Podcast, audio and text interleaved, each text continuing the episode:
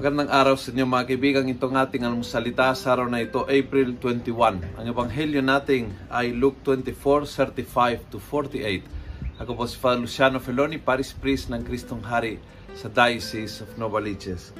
Sabi ng ebanghelyo, while they were still talking about this, Jesus himself stood in their midst.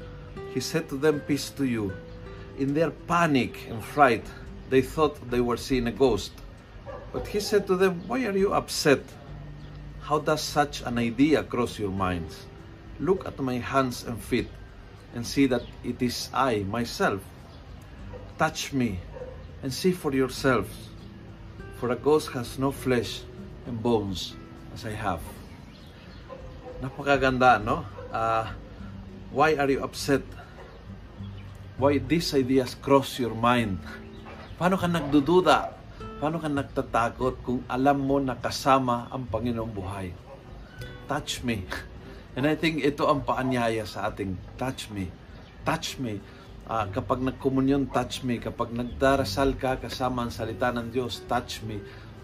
Touch me. Be in touch with me. Sa ganon, kumbensido ka na kasama kita. Kumbensido ka na hindi ka nag-iisa. At hindi mo maisip na kung ano-ano hindi mo maisip na kung ano-ano. Ang, ang sabi niya, no, why are you upset? Hindi ka ma-upset sa kung ano-ano mga pagsubok, suliranin, dumarating sa buhay natin. Normal yan. Hindi ka matatakot, hindi mag-isip ng, ng kung anong bagay na, na talagang pan-down sa sarili dahil you are in touch with the Lord. Touch me ay ang paanyaya ng Panginoon. Touch me at makakaroon ka ng peace. Touch me at magkakaroon ng kapayapaan, ng kagalakan. Touch me at mawawala yung masasamang isip mo, yung, yung pagdududa, yung, yung takot. But touch me. Be in touch with me.